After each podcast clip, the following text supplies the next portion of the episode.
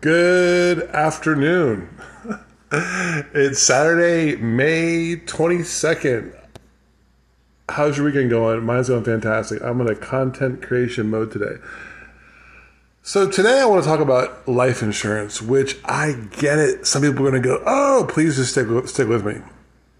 And the reason why I'm going to do this little podcast today, hopefully less than 10 minutes, is because there's a lot of the reason you cringe and uh, when you hear that word is because let's put this out there. Whenever you eventually for the either or, whether you're asset based, like stocks, bonds, mutual funds, of course, bonds are debt, but let's talk about you're in the you you charge as an asset base or your insurance, which is not an investment, investment base versus insurance.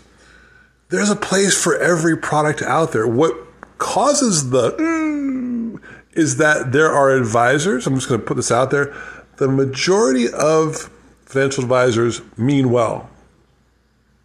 I know that from working in the industry for, God, I'm 53 years old. Guess like 30 years. I can say that. And then even those who know well, or mean well rather, doesn't mean that they have the knowledge or the expertise to help you. What does that mean? I'm going to give you an example here. Okay, you've probably heard about cash value life insurance, whether it's good or whether it's bad, whether Dave Ramsey likes it, Suze Orman likes it, and then you, then you have whole life versus index universal life. Okay, and to give you a pretty objective opinion, just course opinion, they can both they both work well given the right circumstance that's a good move for the client. And then beyond that, which is really important, this is where a good part of the the bad taste comes from is you have to have an advisor who acts when it comes to his commissions in a fiduciary capacity. I'll explain what I mean by that really specifically here. Okay, so for example, permanent life insurance, okay? Let's say I'm going to design a policy for you that you want to save over the next 10 years and you know you want to have somewhere between a bond portfolio return and somewhere a little bit higher than that, right? So look at what's called index universal life.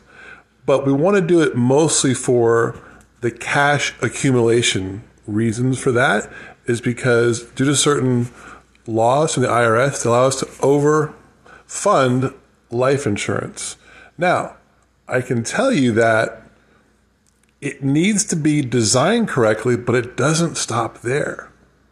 For example, I can design a policy for someone, let's say it's a physician who wants to retire in 10 years and have tax exempt income. Okay, great.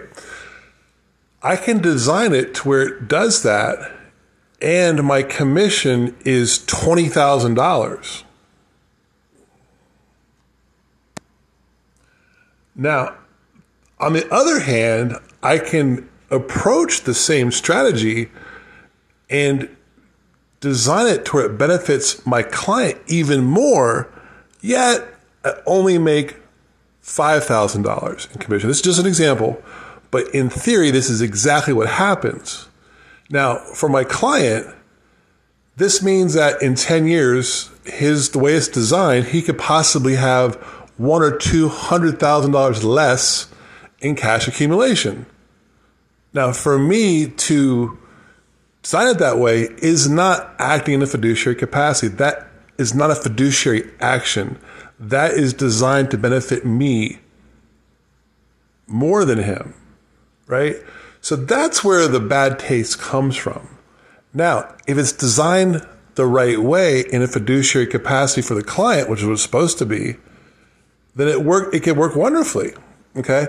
So that's just one, you know, you have to have someone who knows how to design the product and also will for or will will not take as much commission as they could. And I will say it doesn't make any sense if someone comes to me and says, "Hey, Mike, I want to I want to do this IUL policy or whole life policy, whatever, for maximum cash accumulation. I charge them $10,000 more because I can. And no one's going to put you in jail for that. No one's going to come knocking at your door and say, "Well, you you can explain it to people." And we'll say, "Oh, okay." You know, it's it's just not prudent. I mean, and that's you know you can you can sh- disclose your commission, you can disclose, but you don't tell them. Oh, by the way, if we did it this way and got you the least amount of insurance, right? Because you really want cash value, it only costs. I'd only be making five thousand bucks on it but, but you would you'd benefit to the to the tune of hundred thousand dollars more in retirement, which could be the difference between you know five thousand a month versus seven thousand a month or whatever the case is. So my point here is that when you or even the word okay, that's life insurance, right? So just understand that these products work fantastic when they're designed from a, by a professional who also have, has ethics by a professional who has, who knows what they're doing and does the right thing for you, the client. Okay. Um, so that's that's life insurance. That's just a small, but that's this is where, and also what happens is people get into them, these policies. They'll pay them for a couple years. and They'll say, "Oh, this is I don't want to do this anymore." You've got to be committed for the for the tenure of the actual policy. Okay, if you are, and again, if I'll say this, and I'm, I'm kind of redundant, if you are, and is designed right, they can work beautifully. They solve the problem. Okay, so that's life insurance. Now, in annuities, ah, annuities are a whole. It's it's similar. Similar companies make annuities versus life insurance, but here's what happens with with annuities. Annuities can you can give your fixed indexed annuity. We have lifetime income riders. Is the problem, and even with life insurance, is that annuities are best bought for their guarantees, what they're guaranteed to do, not what they might do or will hypothetically do.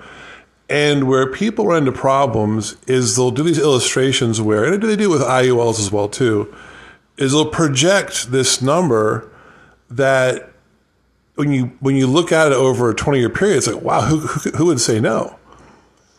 Yet they're projecting in weight. There's certain variables, like for example, companies can change their this is a little technical term here their cap rates they can come down so when you buy an annuity as you get older it makes the most sense to buy it for what it's guaranteed to do not for what it might do and they're great products to use for guaranteed lifetime income when you can say hey if i put this much away and at this age, I'm guaranteed to receive a check for this amount over the next rest of my life.